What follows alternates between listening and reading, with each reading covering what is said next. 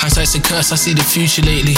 18 years old, my girl told me she's having a baby. It probably weren't mine though. I knew she was loose, but my god, she was fine though. Trust issues would unfold as she told me she was orphan.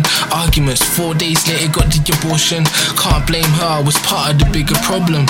Worried what mum would say, narrowing down the options. Two weeks later in Spain, like a typical.